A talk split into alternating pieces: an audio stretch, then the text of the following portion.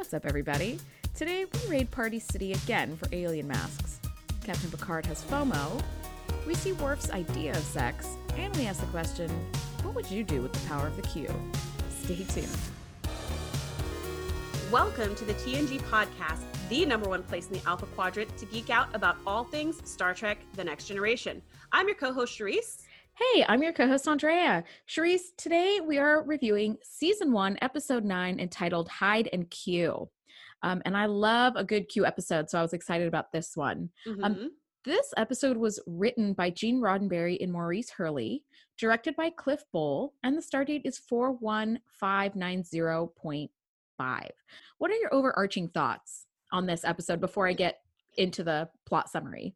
Yeah, um, my big thoughts in this episode were um, in the beginning when when Q kind of comes on the scene. My big thought was, "Oh no, not the space net again!" I thought, "Oh, this is this is going to be bad." Um, and I also thought at one point in the show, "Oh no, we've raided Party City again." So I kind of had some some kind of like flashbacks in this episode to previous episodes that we Yeah. didn't super love those things yeah. um i do feel like this episode was was kind of like a throwaway episode in that we don't really find out more about any of the characters like any of the back Mhm. the characters maybe their backstories their passions their values things like that but to be fair we don't really find that out about anybody for a couple more episodes i think it's something that gets um shown over time and so um this episode i feel like had a lot of potential we could have really dug into the kind of man that Riker is Yeah. we could have dug into the kind of man that Picard is. Um, and I just feel like we they, they missed the mark just a little bit. What about you? Your overall thoughts? You know, I feel sort of the same. Um, Q is my favorite character. For those of you who've listened to a couple of our episodes, might already have heard me say that a few times. But I'm always really excited when Q comes on screen. But I had sort of like a roller coaster of emotions because I went, "Ooh, Q is on this episode," and then I went, "Oh, this is like that really dumb episode that's Q's." in." I was like, "Ooh, Q! Oh, this is that one." Um, yeah, I agree. Like, I feel like this episode overall was going in one direction, and then the writers halfway through went, "Oh, wait, we have a different idea. Let's go in a different direction." Because Mhm. it seems like a very disjointed episode without like a clear storyline. Um, and yeah, you're kind right. of like Encounter at Farpoint, right? The last time we saw very Q. much Mhm. very much yeah it was it was sort of all over the place they were on the planet they were off the planet they were back on the planet they were back off the planet it's like it just kind of was all over the place so it's definitely not one of my favorite episodes and you're right like this episode could have really dug into Riker's character and like Mhm. learned more about who he is and I think Riker has universally been a beloved character just a real fan favorite Mhm. Definitely. um and he's just really unlikable for me in the first season because Mhm. it's just extremely one dimensional like he's just Mhm. about duty and that's it and He's and pretty rigid. And yeah. you really see that come across in this episode. You see the lack of dimension in this speci- specific episode, which kind of stars him. yeah yeah and and really as we get to know him and love him in later episodes and in later seasons if you look back on this episode you're like that's not the Riker I know and love at all so it's really like an out of character uh episode so I'm really really glad they took his character in a different direction because he was just so like ugh in this episode Totally. All right. So before we go much farther, let's get a little plot synopsis or a little plot summary of Hide and Q. So Q interrupts an urgent Enterprise rescue mission to play a game and tempts Riker by endowing him with extraordinary powers. Riker promises not to use his powers, then faces temptation almost immediately. So the Enterprise is giving us the captain's it starts with the captain's log as usual and they're en route to save some colonists from a disaster and they give this little throwaway mention to the fact that they've just dropped off counselor troi at some conference hmm And why do Um, they do that? Why why are they even mentioning it? Because honestly, when I watched this episode, I didn't even realize Troi wasn't on the episode. yeah yeah well there's just so much going on it's like a three ring circus it's like look over here look over here like you don't Mhm. really notice like what's missing i'll tell you why she wasn't there though i'm glad you brought that up so marina sirtis who plays counselor troi um, was one of three women on the show in season one one of three like main characters along with tasha yar and um, dr crusher and they felt they the, the show creators and writers felt that three was too many women which is so Mm. ridiculous can you Mhm. imagine if somebody went okay, we have a cast of 15 and three of them are men. That's too many men. That's right. too many. Right. like what are we do- like when you flip the genders, it just Mhm. is it's just like yes, of course it's ridiculous. Yeah. So um they were really trying to like write her out of the show actually. And um she was going to be written out at the end of season 1. Um and Marina Sirtis has gone on record to say like she really felt like she was being pushed out of the show because not only was she not in this episode, but she wasn't in two other episodes in season 1, which is rare for a main character Right. just kind of inexplicably like miss so many so many um like episodes in the first Yeah. season. And I will say too that you know we've we've put a lot of hate on Counselor Troi so far in this Right. season, and I will say if she had you know quietly faded from the show, I probably wouldn't have noticed. No. If she just kind of disappeared out of season one, I probably wouldn't have noticed. But the character that she becomes throughout the seasons, she becomes so just irreplaceable. I Yes. cannot imagine this show without her. It doesn't even make sense. And so it, it would have been a real shame if they had written her out of the show because of the direction that they did end up taking her character in and giving her some more usefulness. Oh my god, totally. So the reason that Marina Sirtis was not written out of the show is because Denise Crosby, who plays Yar, left in season one, and so Jen McFadden, who plays Dr. Crusher. Mm. Um, so spoiler alert for those of you who um, are watching for the first time with us, like they do leave the show, but um, we'll get to that when we hit that we'll get to that, yeah, at the end. Yeah. Mhm. Um, but here's here's an interesting thing though. Um, in season six, uh, the Enterprise is taken over by this interim captain because there's some emergency somewhere, and she is asked to wear. She, Deanna Troi, is asked to wear a regulation uniform, Mhm. and she never changed back to her like non-standard like dresses and pantsuits or Mhm. whatever. And Marina Sirtis, the actress, praised the change in character that came with it. She said in an interview, "quote I was thrilled when I got my regulation Starfleet uniform. It covered up my cleavage and I got all my brains back because when you have cleavage, you can't have brains in Hollywood. I was allowed to do things that I had not been allowed to do for five or six years. I went on away teams. I was in charge of staff. I had my pips back. I had phasers. I had all the equipment again, and it was fabulous. So I don't know. That's really eye opening to me. Like the way that women are treated in Hollywood is, I mean, and- and everywhere, but Mhm. that is like, that's right. When she was like the busty, exotic, Beautiful Yeah. pole dancer slash counselor. Yes. Then she was just able to sense things. But suddenly, you know, she has phasers and she's in charge of staff. She becomes a commander. Like it's Right. I mean, she, Yeah. yeah, she actually goes for command training in season uh six or 7 where Mhm. she there's a scene where she's just like, you know what, I want to be, I want to do command training. I want more. And I remember Yeah. seeing that as a kid and being Yeah. like, yeah, because I, you know, I was always like, go women, you know.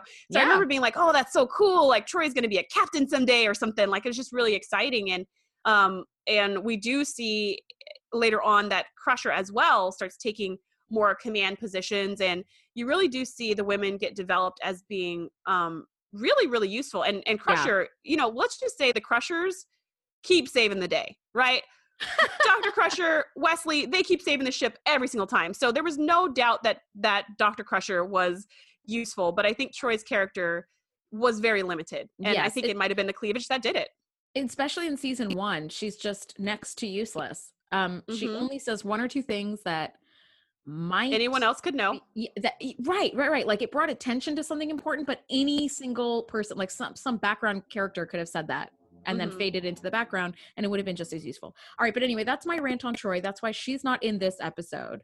I'm really glad that she didn't get written off um Mhm. because she becomes such a like important character but right, totally. so Charisse, the enterprise is en route to save some colonists and then we see the net. The space net that net is so bad it's so bad I mean, it's really good for 87, for uh-huh.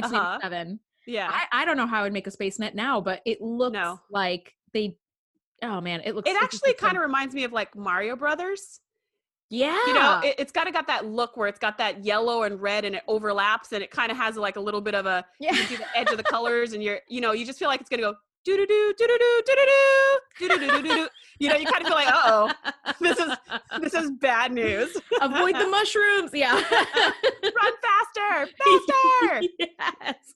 So we see SpaceNet and we go, uh oh, Q is back. And he is, he shows up as a snake or something? Yes, an Aldebaran serpent. I don't know how you know that, but I'm like, uh, I so wrote it into my notes because I said, Why is he a ball of light with three snake heads? What is going on? Yeah. And then later on, he says, I showed up as an Aldebaran serpent. And Riker's like, Which is very fitting, ha ha ha. And I was Oh. like, Ugh. shut up, Riker. You know what? Shut up, Wesley really should just be made into shut up, Riker. At least for season one so far, yeah. Wesley should probably keep talking since he keeps saving the ship. right? Okay. Riker is like the least useful person. He's just man spreading in every chair and not coming up with solutions. And this 14 year old boy is like, I don't know, I can make a tractor beam out of a something and save the whole freaking ship for the fifth time this season alone. out of my science fair project, I can make a tractor beam that moves the entire ship. Really? Okay. So here's the thing. So Q shows up as this Aldebaran serpent, right. and the first thing that happens is Yar pulls out her phaser, which is like, why? You we already know you cannot shoot a Q. And then Worf does this parkour jump over yeah. right over the, the banister of the bridge and he's like stop right there you and then whips out his phaser which by the way cost precious, precious seconds that could have been used to just fire the phaser Right. but whatever yeah. I- uh, uh, also, yeah, you're right because you could just stand at the bridge, which is like the high point. right right So you have a clear field of view. Like, Right. why'd you have to jump down closer? you can literally stand anywhere i don't know the range of a phaser but they seem to always hit their mark Yeah. so you kind of don't even need to move Yeah. yeah, that was that was ridiculous. But I'm gonna get into Yar in a second, um, when we get a little further down in the episode. But he's he's just fiddling around and being a turd and playing, you know, as a cat would with a mouse. And they're in the middle of this very urgent mission, which actually the urgency of the mission was set up beautifully. Because you see medical staff rushing around gathering Mhm. supplies. You see Picard going, okay, it's going to be more than 500 people. Are we ready for that? Like, there, Mhm. it's urgent. And they, they actually set the tone for that very nicely, Mhm. which made it really frustrating for me to see Q playing tiddlywinks while people are dying. And I was Right. like, man, there's no time for this. Like, they're rushing, and you're sitting here like, doo doo doo doo playing. Right. So- I think that's supposed to add to the drama as an audience member. I think we're supposed to be like, oh no, Q's playing a game, but there's such, you know, there's such an important mission going on in the background. Stakes are high. However, I almost forgot about their mission during all the crazy, weird stuff that was going on with Q. So they didn't maintain the tension enough for me to be like, You're right. keep going, keep, which they've done in previous episodes where they're like, we got to get there, we got to get there, we got to do some foxy boxing because we got to get there, you know? yeah, we need the referring- vaccine. Right. Yeah, we need yeah. the vaccine. We need it. Yeah, you're right. Because they're not on that planet playing a game like to help the colonists. Anyway, For any reason. Yeah. Right. So Picard says, We don't have time for your games, Q. And of course, that's the worst thing you say to a Q because he goes, Games? Games. Fabulous. And then he blinks them all off the Enterprise onto this planet with a green screen sky. Mm-hmm. Can we let's just dive into that because I feel like somebody just went, I don't know, we've got a green screen. Why do we need to add a color? Like, which was that's what I fair. They did. They threw in some twin moons, and they said, Yep. "But hey, guys, it's space. Space can have green skies, so I say Yeah. we keep it." It's like, all right. Well, when you see the masks that show up on this, I think they call them soldier things in the episode because we like couldn't. Re- Andre and I were talking earlier. We couldn't really figure out were they dogs, were they pigs, were they? Yeah. They're kind of like human, but they're maybe like furry. Yeah, we we couldn't figure out what where know, they got I these Party City think- costumes. I don't even think that the costume and makeup people could figure out. Like, I feel like 30 years later, they still probably don't know what those were.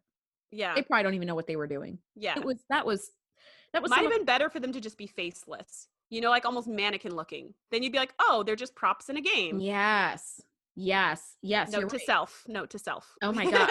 So yeah, we do. So Q is dressed as a French field marshal, which Mhm. is fantastic. Oh, and in in that whole theme of France, because Picard is of French descent, Mhm. doesn't he show up as a Franciscan monk on the bridge? He shows up as a monk. Yes, um, I'm guessing it's Franciscan. Not super knowledgeable on my monk history. So if you are, please Come send on, us an email to info at the TNG podcast. Let us know what kind of monk that is. That costume is epic, but we're gonna get to, to the epicness of costumes and stuff. We want to keep going through the through the plot line. But yes, he shows up as all these French things, and he always refers to Picard as mon capitaine because Mhm. he's like trying to relate to Picard in this really weird bromance type of way. he's always talking way too close to him and he's always like we're such buddies and he oftentimes shows up as a captain even Mm. though here he showed up as an admiral and Yep. then as a as a marshal or whatever As a field marshal, yeah. as a field marshal but in later episodes he usually shows up as a captain and he tries to kind of be like i'm an equal with you picard we're the same we're just the same which picard always rails against and is like i'm nothing like you. We're nothing alike. Please stop talking to me. We're not friends. Lose my number. Don't come by here anymore. Which is actually funny because at the end of this episode which we'll get to that's kind of the wager of the bet right is you have to leave humanity alone if if we win this bet. And q is like deal. Done and I guess the writers forgot that because Q comes back a whole bunch of times. He also comes back in Voyager, which is like the next show after this show ends. So mm. Yeah, the continuity isn't super strong here. it really isn't. which is maybe for the best because I do really like Q and I like how they brought him back. The Q episodes really are some of my absolute hands down favorite episodes. So I'm thrilled he keeps coming back. So he blinks everybody off the bridge onto this planet and he's dressed as a field marshal in Napoleonic France. So his uniform is spectacular. It has Mhm. epaulets, it has all these medals. They're in like a you know, like a field tent basically. Mhm. It's fabulous. Poor Picard, however, is left alone on the bridge just wandering around. And I couldn't help but crack up because he's just seems like he's just got this like FOMO moment where he's like, what the hell is going on out there? And I, why didn't he take me? Why am I here by Mhm. myself? Like, it Mhm. was very funny. And it's hilarious because he's trying to like open the doors, but all the doors are motion sensor activated. There are actually no doorknobs on the Enterprise. So he's waving his hands like, hello, hello. And he goes over to the keypad like, computer. And the computer's like, "Bleh." and he's like, well, let me push these buttons. And the buttons don't work either. And I just, I, you know, I wrote in my notes that this shows the danger of living in a smart home. This right here, Yes. this exact scene where I'm like, oh my gosh, I would hate to be Picard stranded on the bridge. You can't, you can't go to the bathroom, you can't get a snack. Who knows how long Q was going to have you there? And there's no like, you know, emergency open for the doors. Now there is later on in, in future episodes, we see this little like suction cup thingy Yeah, like that they put on the doors that they open them, but they hadn't thought about that yet. So now he's just screwed. And no Data's one not can hear there. him. No one can save him. Data's and not Data's there. not there. Jam his fingers in and just mash the door just open. it. Right. Mm-hmm. Yeah. Because he has been beamed down to the planet. Speaking of data though, I don't know what your thoughts were on this. There's that fantastic moment when when um Q is talking to Riker and kind of the rest of the crew as they're sort of behind Mhm. him. Yeah. And he's saying, We're gonna play a game and it's not going to be fair at all. Worf says, Is it gonna be fair? And he goes, Of course not. I'm Q. Like, of course it's not gonna be fair. Mhm. And then they see those like pig doggish soldiers. Soldier things. Yeah. Yes. And then Riker speak asks a question to Data, and Data turns around and it's Q in Yeah. Data like makeup. What was your thought on that? Because I know Data's your favorite. Like, what do you Yeah. think? I thought that was so fun. I always like when they do like full on character swaps. I just think that's I think that's just so fun and so creative. And then it's like, oh no, what have you done with data? And like he's a Q, so who knows? Why are we, we're asking questions that make no sense in this Yeah. context. yeah. I, I will say too that Mhm. like it, before that, when he's kind of just talking to them and telling Riker the rules of this unfair game, he gives them all a drink, including Data. And I was so curious as to what was in his drink because Data Lubricant. not exactly Like Data doesn't need to eat or 10W40 engine oil. It has to be because he said I have your favorite drinks here, and I was like, how does Data even have a favorite drink when he doesn't even need to drink anything ever? So I don't know. But, But- later in the series, Data does eat food, I think, with people or something. I think he drinks drinks or eats food. I don't know. There's Yeah, I partakes in some way. I don't think so. He's always in 10 forward. He's around people who eat. And I think he can process food and drinks. However, he doesn't need to. Yeah. So to say, here's your favorite drink, I was kind of like, what? Maybe it was just a exactly that nice drink. Cool glass of WD 40. Perhaps, perhaps. And my favorite part, though, of that scene is how Worf looks at him dead in the eyes, pours out his drink slowly, and then smashes the glass. I was just like, yeah, way to show him that you are not playing this game. Too bad you are, though. I know. I know, right? So he goes sprinting along the ridges right, and finds this like camp of those ridiculously masked. right. And we learned that Worf has super speed, which I didn't remember He has because he, super never. speed?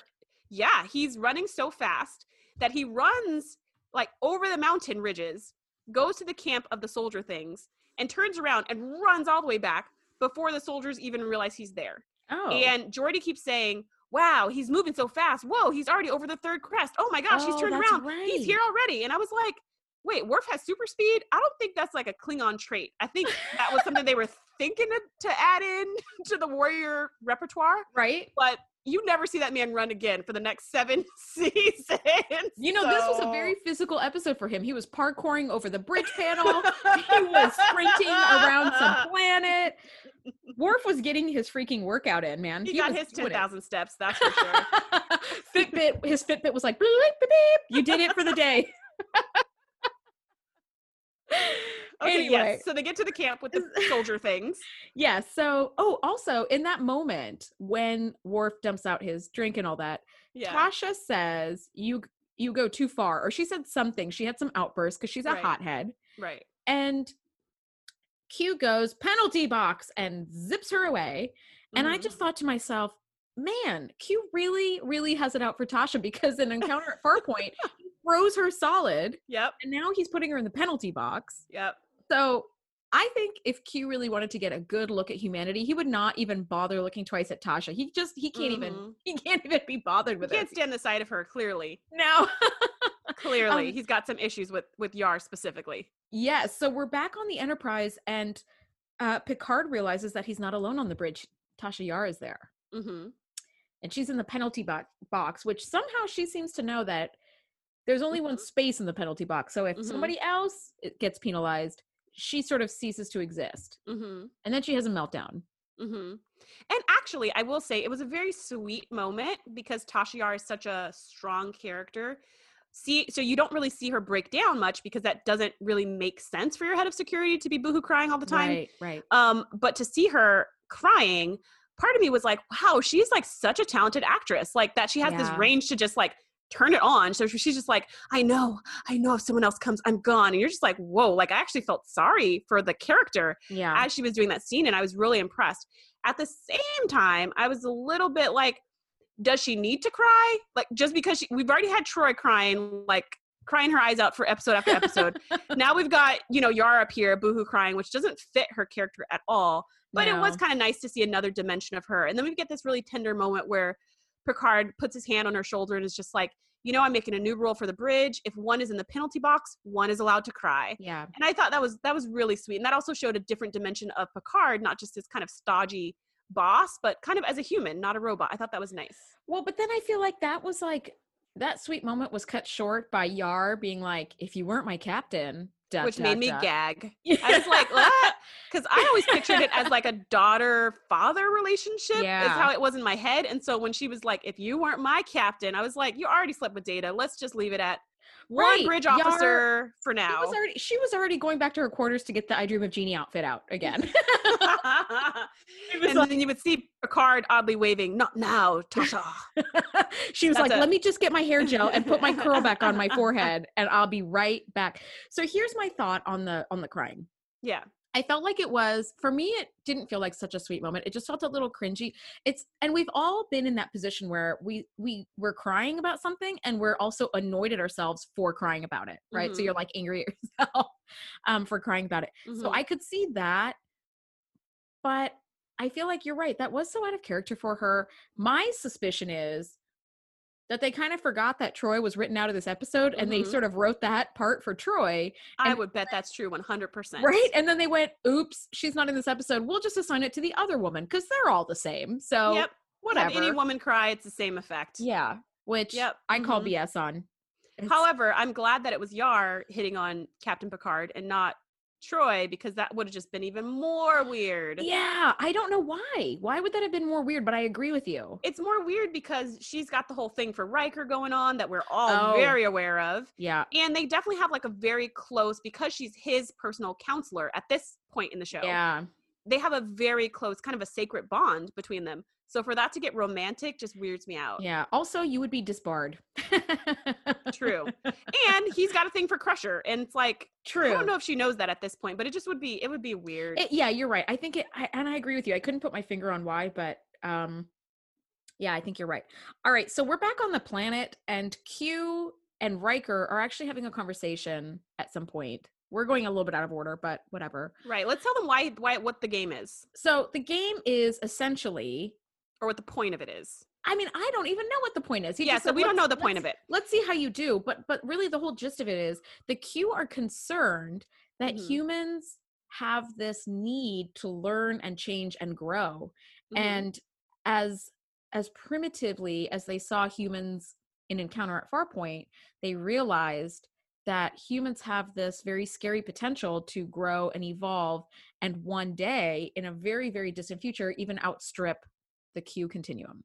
So Mhm. I think what he was doing is trying to get a feel for how can you learn and adapt to like this very unfair game I'm going to play with you guys. Right, I and- guess. and the way that he went about doing that was by granting Riker the power of the Q and then forcing him to use it. And so the wager he makes with Picard is that I bet Riker's not going to be able to resist this godlike power. He's going to become one of us, one of us. And Picard is like, no, he will definitely be able to resist. I completely trust him. And they make this little wager. And uh, Q says, well, if I'm right, then you're no longer in command of the Enterprise. I am. And Picard goes, well, if I'm right, then you leave our crew and you never disturb humanity again. So that's that's what's on the table here. These are the stakes people, along with all those people dying on that colony. Right, and who cares about them because we're playing a game now. We're playing a game. well, so so here's my question though. Why would that make sense to try to get like a feel for humanity by just giving them your powers? Like what's that going to do? And yeah. as a Q continuum, if you're saying, okay, we've looked into the future and we can see, you know, 15,000 years from now, humans will outstrip even the Q, hmm why would you give like this this person who's at a very very primitive stage still your power like what's that going to do like 15,000 years from now are you going to be like no no no remember Riker and they're going to be like oh mm, mm-hmm. like what Right. does that do There's a there are a couple plot holes. We got a couple plot holes going on, including the one that you brought up off camera, which was that the reason why Q picked Riker was because he said he was really impressed with him when he met him in the first episode, which is Encounter at Yes. Farpoint. And Andrea astutely pointed out that these two characters never met in Encounter at Farpoint. No. At no point did these two individuals speak to each other. So we got a few plot holes going on. we can't answer those big questions like why, what's going on. Um, but we can talk about the rest of the episode. there you go yeah see i'm going to start getting like upset at the fact that we don't know why they're even playing the game why would you give the power of q to a human at this stage of their development hmm why would there's just a lot of whys and i wish Mhm. that the writers would address it but whatever it's season one there's a lot of growing pains Yeah. and i and i assume that people just loved the q storyline so much that they were like let's just give them more Yeah. q because it's fun. It's fun. It's like even though we're already in a sci-fi show, let's just take it totally off the rails and Yeah. do just bizarre things because we can. yeah so where are we at this point in the episode Charisse? do you do you know So at this point, yes, we've made we've made the wager, and so they're both like, agreed, agreed, and then Yeah. Riker gets the power of the Q. Now they're all in terrible mortal danger back at the planet, Mhm. and um, Q, you know, beams down there, and uh, the uh, soldier things show up suddenly, and um, Geordi's feeling kind of confident because he's like, hey, they're carrying muskets from like France, however many, I don't know, thousands of years ago, yeah and we've got phasers. Like their range is what, like ten feet or whatever. Um, how much? What was the actual hundred range of those? yards 100 yards, which for me is like 10 feet compared to a phaser, which apparently is limitless because it's really a laser that kills you. Um, and light goes on forever. So like, ah, This is we'll why- be fine. This is why scientists need to discuss things like phasers because a laser beam could shoot in like infinite Forever. distance. Yeah. Forever. Yeah. Yeah. Yeah. So, so then, so then these soldier things come and they're like, ah, we got it. And then they reach down and realize that Q has taken away all their phasers. And they're like, uh Mhm. oh. Not only that, turns out the muskets are also phasers. And you're like, ooh. They're phaser rifles. which makes sense because Q said this isn't going to be a fair game. Where's the Yeah. fun in that? So, uh, Worf, being the warrior that he is, runs out to engage them in hand-to-hand combat. His Sure. Klingon skills against like 15 soldier things with musket phasers. Sure. So he takes down exactly one of them and then is summarily stabbed with the pointy part of the musket. And The you're bayonet. like, oh, yeah, the bayonet. And you're like, that kind of I'm sucks. sorry. Did you just say the pointy part? Yeah, the pointy part. The pointy part, because, you know, those guns have a Oh, pointy part. The other it's ones don't. bayonet. They had clearly fixed bayonets. Okay. they had clearly affixed bayonets, which summarily ended Worf's existence on that planet. And who rushes in to save Worf? None other than Wesley Crusher, who, of course, why wouldn't he save Worf of all things? He's saved the ship so many times already. Sure, why not? So he runs out. He doesn't actually try to defend Worf. He doesn't try to fight off the bad guys. Instead, he runs and kneels over Worf to say, "Oh no, I'm so sad you're dead," turning Yes. his back to the bad guys, and Yep. then also getting stabbed by Getting bayoneted in the securely affixed bayonet. to which Riker responds by saving everyone in a spectacular flash of light. and he and says, bringing them all "Damn it back to the hell!" as he saves them all. And Mhm. he does this like backwards hand sort of waving motion. yeah, I think that's how you flip off people in in like Italy or something. Isn't that the, Is the it flip off know. sign? It just ah, for those of you who are watching these episodes with us, I want you guys to like pay particular attention to that because he does this like weird sort of like it's almost like you're waving hello to someone, but your palm is turned towards your face. And I thought Q doesn't do that. Like, no, why are you? but we do see we do see in future episodes when the Q comes back and there's different Q powers. There's always some kind of body gesture to activate the Q power. Yeah, like so a, that was that was a- Riker's a snap or a, like a snap or like a blink or you know an I Dream of Jeannie head nod or something. so this was Riker's version of activating the powers. Otherwise, if he just like did nothing, we as viewers wouldn't know that that power was coming oh, straight oh, that's true. That's true. He needs to do something ridiculous. So we're like, oh wow, Riker did that. Riker did it. So Riker's back on the ship. He saved everyone and he's staring down at Picard like, I am a god now. And I thought, this is not at all in line with the Riker that we know, the Riker that's like fiercely loyal to his captain, Mhm. the Riker that is all about duty and rank and all that. So he knows like The Riker that was literally brown nosing Captain Picard in the last episode Oh that God. we reviewed. With the Picard maneuver.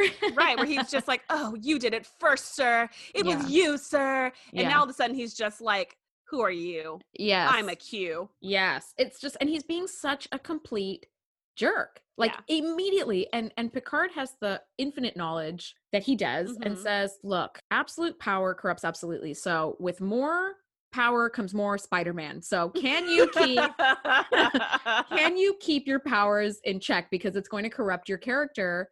And he goes, "Absolutely, Jean-Luc," or something like that. Does he call him Jean-Luc at this point or is it not no, until later? no. At this point, they're like, he's like, I promise you, sir. I promise I won't use it. At this point, he's not, he's not, you know, a mean girl yet. He's just going, I promise I won't do it. I can control myself. I just need to save everybody. That's all. So now the space net goes away. And turns out they're back on course. They have never changed course at any point. Q just paused time and just restarted time. So they arrive at the colony. And remember, this colony is in terrible peril. There was some horrible explosion or something. They were preparing all the extra cargo bays and whatnot Right, to, to have all these different patients coming in. So they beam down to the planet. And here we get to see Data's awesome power, the human crowbar, where he's just like opening Yes. up doors. This is what I this love is what Picard needed earlier. I love when Data wrenches the doors open. That's Me so too. satisfying. It's so awesome. It's so awesome. Yeah. And um, you see all these people, and they're just kind of like, "Where's everybody else?" This colony was supposed to have so many people that we needed huge teams to rescue. And Yeah, it was like "W- it was like 12 people or something. yeah, they said we're we're all that's left. Like everyone else had died by the time they get there, even though they were you know still on course or whatever, including a little girl who's trapped under some rubble. That um, Data frees the rubble. I, I think it was Data who was pulling off the rubble, but finds this little girl. And Riker is so heartbroken to see this tiny little that was lifeless really body. sad. It was super sad, and it was like, really, like, did it have to be a kid? But I mean, yes, that, and then and then Beverly goes, "If only we had gotten here sooner." And you're like, "Oh, she like just died." Yeah, Ah. yeah. Yeah, it's super sad. So then they, you know, save the 12 people who were still surviving from this entire colony. They go back up to the ship, and that's when Riker is a total snot. He talks to Picard, and Picard's just like, yeah, he's like, so give me your report on let me let me talk sir you know totally cuts him off and is just like i could have saved that little girl but i couldn't because of a promise i made to you Like, okay I- like I, I understand i'm really sorry that you feel that way but you know and he just walks away he's such just like a we'll cheesy this line, by the way. Such a cheesy line. I've been prohibited by a promise. Like, oh my Mhm. god, this is so effing tacky. Like, yeah writers, writers. well, they get better. We they all get better. this is why we're doing a podcast on this show because it gets super. That's good. true. Yeah, for those of you watching with us, um, bear with us because season one is It's a rough u- ride. universally hated season, and then season two things get better, and then season three through seven it's like a magical journey. So Yes. season one's a little bumpy, as you said.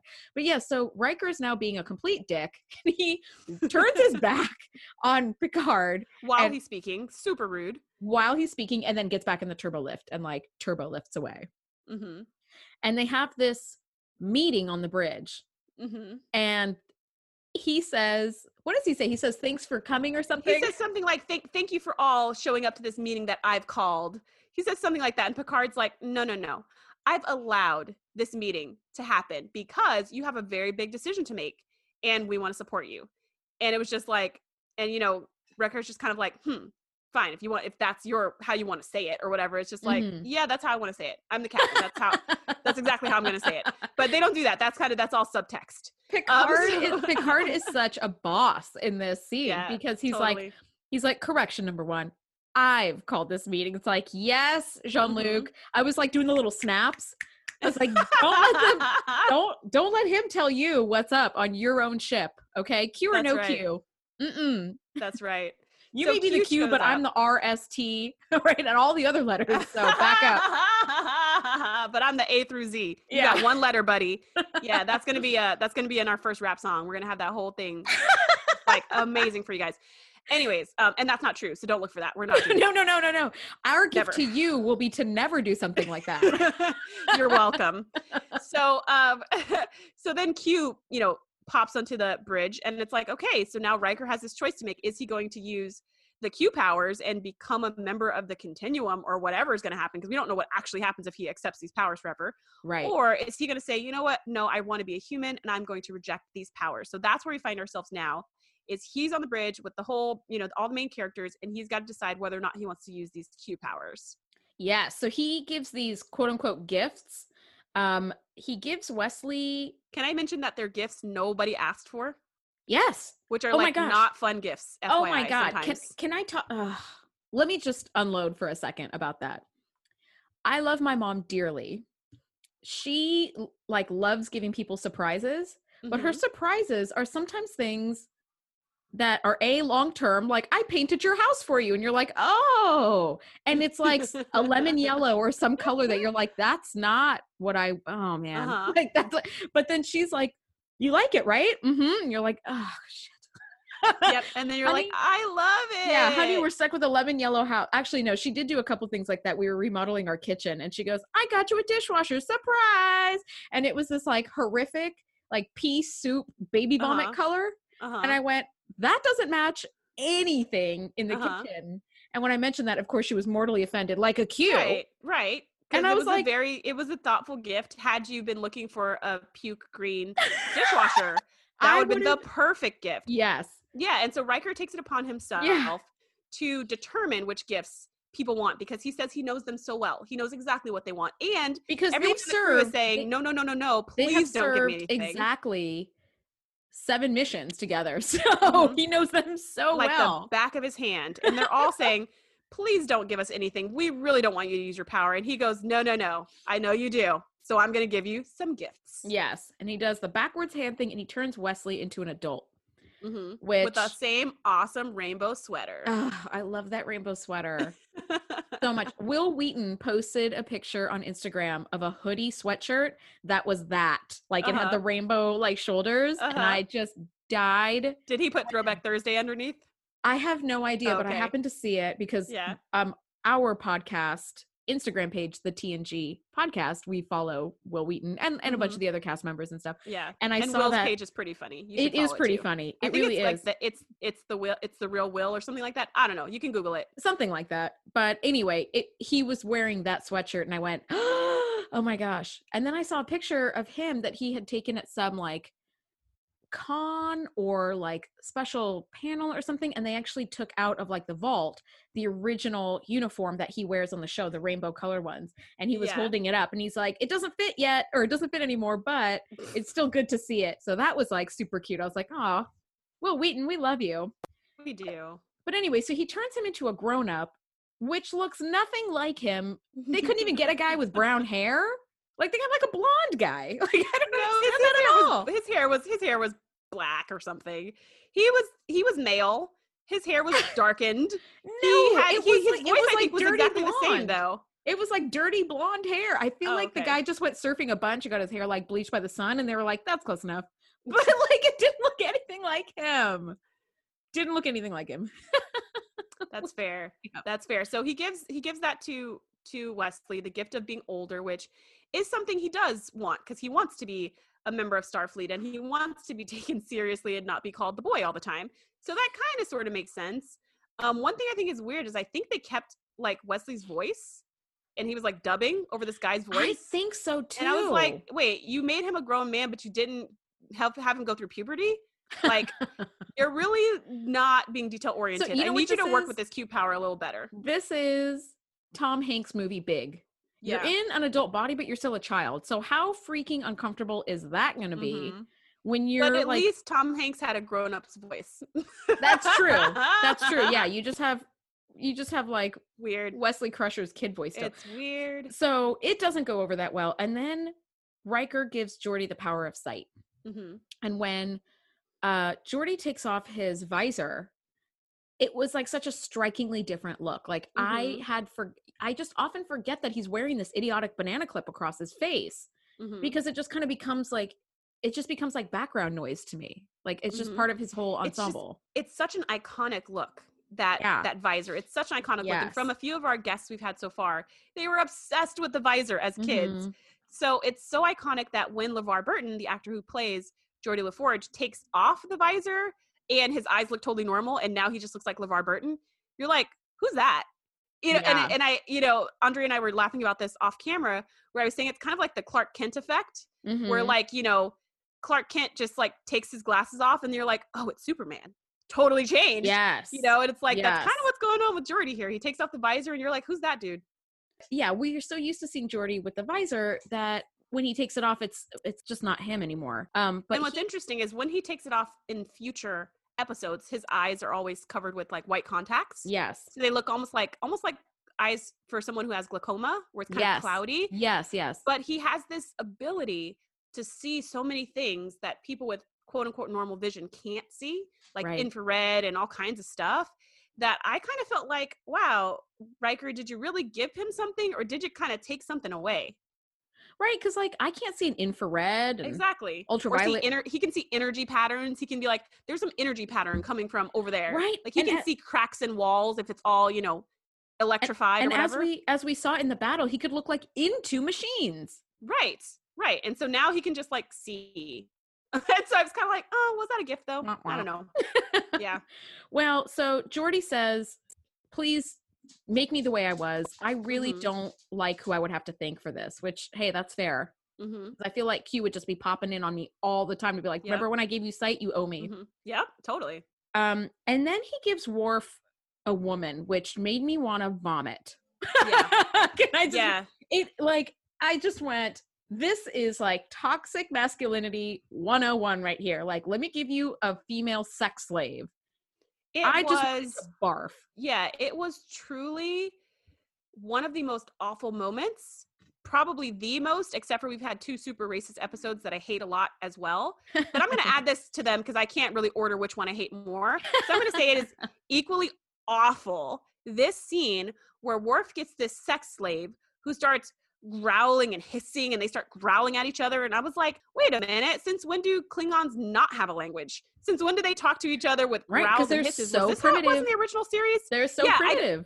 yeah and so i was just like wait what happened to like you know we even say in our show description that there are fans out there and some of you guys are listening who actually speak klingon you speak that language so i'm like right. what the heck it's like, a they it's like have a it yet. language with definable terms. yeah with like syntax and everything so i was like i was like disappointed and then she goes to take a swipe at yar and Worf responds by backhanding her all the way down And causing little- her to go like freaking flying backwards. I was like, what the heck just went on?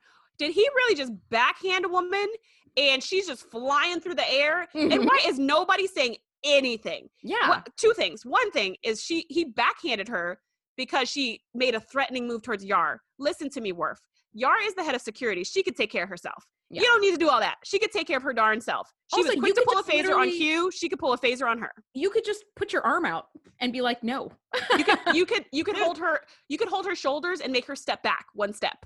But you backhand her and make her go flying. I was just so horrified and shocked. And then the reaction from everyone else on the crew to just be like, doop doop doop doop Yes. doop doop doop. At no point did Picard go, Mr. Worf. You know how he does that tone. He never, Right. nobody says, Or Beverly or nobody anybody. says jack shit. And the woman recovers and clearly was into it. And I'm like, right. what? So I understand. So then it turned into some S and M moment. Yes, it you're like, totally was. "What?" It totally was. So, and listen, if you practice S and M, if that's your thing, hey, more power to you. As long as everybody is like consenting and there's some sort of like safe word or whatever, Yeah. you do you. Knock yourselves out. But There was no not, safe word going on there right was, here. there was nothing, and and he Because they had no words. They only had growling and hissing. This is the problem. If you're gonna do S and M as a Klingon, y'all need some languages. Like you need words. I'm sorry. yeah. We're gonna have to take that sentence and put that on some merchandise. Yeah. That's gonna be on every T-shirt we sell. and lunchbox and thermos and whatever. Only like appropriate places. so, yeah. So anyway, so this happens, and I'm like horrified. But and the only thing that anybody says is is Geordi, and he goes, Worf, is this your version of sex? Why Mhm. is that the thing that you say? How can that be? Also, the way she was dressed was like just lingerie with like metal attached to it. And I went, oh, Mhm. come on. I mean, I get it was the 80s. It was but I think like, this was their first time having a female Klingon on the show ever. So they were still kind of figuring out like what do they look like? What would I they dress like? Especially as a sex slave, they should probably look sexy somehow. I guess, I guess so. But Worf responds to Geordi's question and he says, Yes, it is sex, but I have no time for it in my life. And I no went, place for it because no place for it to me because I am not a part of that world anymore. and I just thought, can't you have sex with like a human? Like, why? Right. Why are you or like writing in your sex off off? hours. Yeah, why are you Mhm. writing sex off for your whole life? Like that Because doesn't. this actually comes up a lot where Worf says he can only have sex with a Klingon woman because they are the only ones who can handle the vigorous nature of Oh, Klingon Lord. lovemaking. The so this is like apparently. Yeah, and actually that is also a theme that comes up in uh in Voyager where they talk about some of the practices when it comes to Klingons and you know their romantic endeavors where they do use like pain sticks and different kinds Oh of yeah, yeah, yeah. S and M right. in it. So they took this awful moment of backhanding a woman full in the face and then they just kind of Ugh. weaved it in to the culture which the way they weave it in it's like oh that's fine because that sounds like that's what you do in your private time but this moment this moment was awful so anyways this moment happens Yeah, no one reacts over. It's over, and everybody basically says, "Take the gifts back because we don't want them. they suck They're all sucky gifts." Riker goes, Wow, how did you know, sir? And now he's back to being the brown noser we know and love, um, who actually changes to not be a brown noser in the future, FYI. Yes, yes. But um, but at this point, he turns back into the brown noser we we currently know and love, and he says, "How did you know, sir?" And he goes, um, "I feel like such a fool." And then Picard goes, "As well, you should." that is the end of the conversation. Correct. You should feel like a fool because you've been acting like a fool. Yes, that's Correct. right. That's right. He basically puts him in his place, and I love it. I love it. So Q failed in Mhm. his mission to turn one of the humans into a Q. I guess that was his mission, which still not super clear, but whatever. So the Q continuum sucks him away, Mhm. and he's got some explaining to do. And he's And- screaming and writhing as he gets sucked away. Yes, he's going, no, no, no. And then they pull him away. So you go, oh, so I guess you can feel pain, but that's irrelevant. What's most important is that Riker has just been acting like a total jerk to everybody. Mhm. But the moment Q is gone, he's like, all right, so should we set course for Starbase like 212 or whatever? Like, let's Mhm. just go. like, I would need some downtime to be like, let me go to my quarters and like really think about my actions or It's something. a moment where we need Counselor Troi because he would need some counseling at this point. We would all, like everybody on that bridge You've would need some counseling at this point. unlimited powers, and now they've been taken away, and you're mortal Mm-hmm. again. Trying to do your job like that doesn't Yeah. whatever. There's so many plot holes in this episode. Yeah. I guess maybe I shouldn't get too hung up on that. But the the, the good thing is there's no moral of the story in this episode that I'm which was of. nice which was nice it was just like and that's that i think there was um there was actually a moral of the story there was Oh, because man. this whole episode The whole episode having- was a moral. no no no because it would need like a clear plot for that but the whole episode was like a quote battle right they were quoting every Mm. author every written ever whoever wrote anything So it was just a this big quote battle between um mostly Picard and Q, but I think Riker even had a quote here or there. And then at the Uh-huh. very end, Picard closes it out with a quote. Um, and I Oh. don't remember what the quote is. I just wrote in my notes, ugh, another moral of the story. so I didn't even write what the quote was. It was just like, come on, guys. Yeah, I'm so glad that they ditched the moral of the story after some point. I don't Mm-hmm. think point. it went. I don't think it went all the way through season one, but some point they just went. Listen, we're Let's not just doing resolve it. And Yeah. we're just gonna see the ship sail off into the distance. and yeah, that's and that's fine, and we're good with that. So, Mhm. so um, gosh, as we close out this episode, do you have any final thoughts on it? If you see a space net, run. That'd be my final thought. What about you? um, gosh, I don't know if I would um be able to to give back the powers of the Q once I had them. Like if you give me the Q powers, I would probably do a lot of good things for a lot of people. I wouldn't I don't think I'd use it for like evil or hmm stealing or anything like that. But I'd be like, no, I'm good. I'm just going to keep these. But you Mhm. can't use your Q powers. Well, I'm a Q, so I can do what I want. Right. Like, Right. I don't think I'd give them back. So actually, I want to throw this question out to all of our listeners. And I'm going to put this up on our Instagram at the TNG podcast. If you had the power of the Q, what would you do with it? hmm I'd really like to see what what our listeners might throw out there. I think the funnier the better too. Yeah. Bonus points for humor. We like to laugh here at the TNG podcast. If you haven't We- noticed. we do. Actually, in the cast's 30th anniversary panel, which is um, up on our website and part of our welcome aboard packet for um, the crew members who sign up for our mailing list, uh, John de Lancie was actually asked by an audience member if you could use the power of the Q to just go annoy somebody, who would it be? And he said Donald Trump, which made me just love him so much more. Oh my goodness. Oh, that just made me crack up. I went, thank you, John de Lancie. We need more people like you. These characters are just so fun. They are. They are. Well, I feel like we've kind of done it, right? Yep. Sounds good to me. It's not my favorite episode. It's certainly my least favorite Q episode, but whatever. Thank you so much for hanging out with us. Next week, we're going to review season one, episode 10, entitled Haven. See you next time. Bye. Thanks for geeking out with us. Be sure to join the crew at thetngpodcast.com to be the first to know when we do our live shows or host events exclusively for our members. See you next time.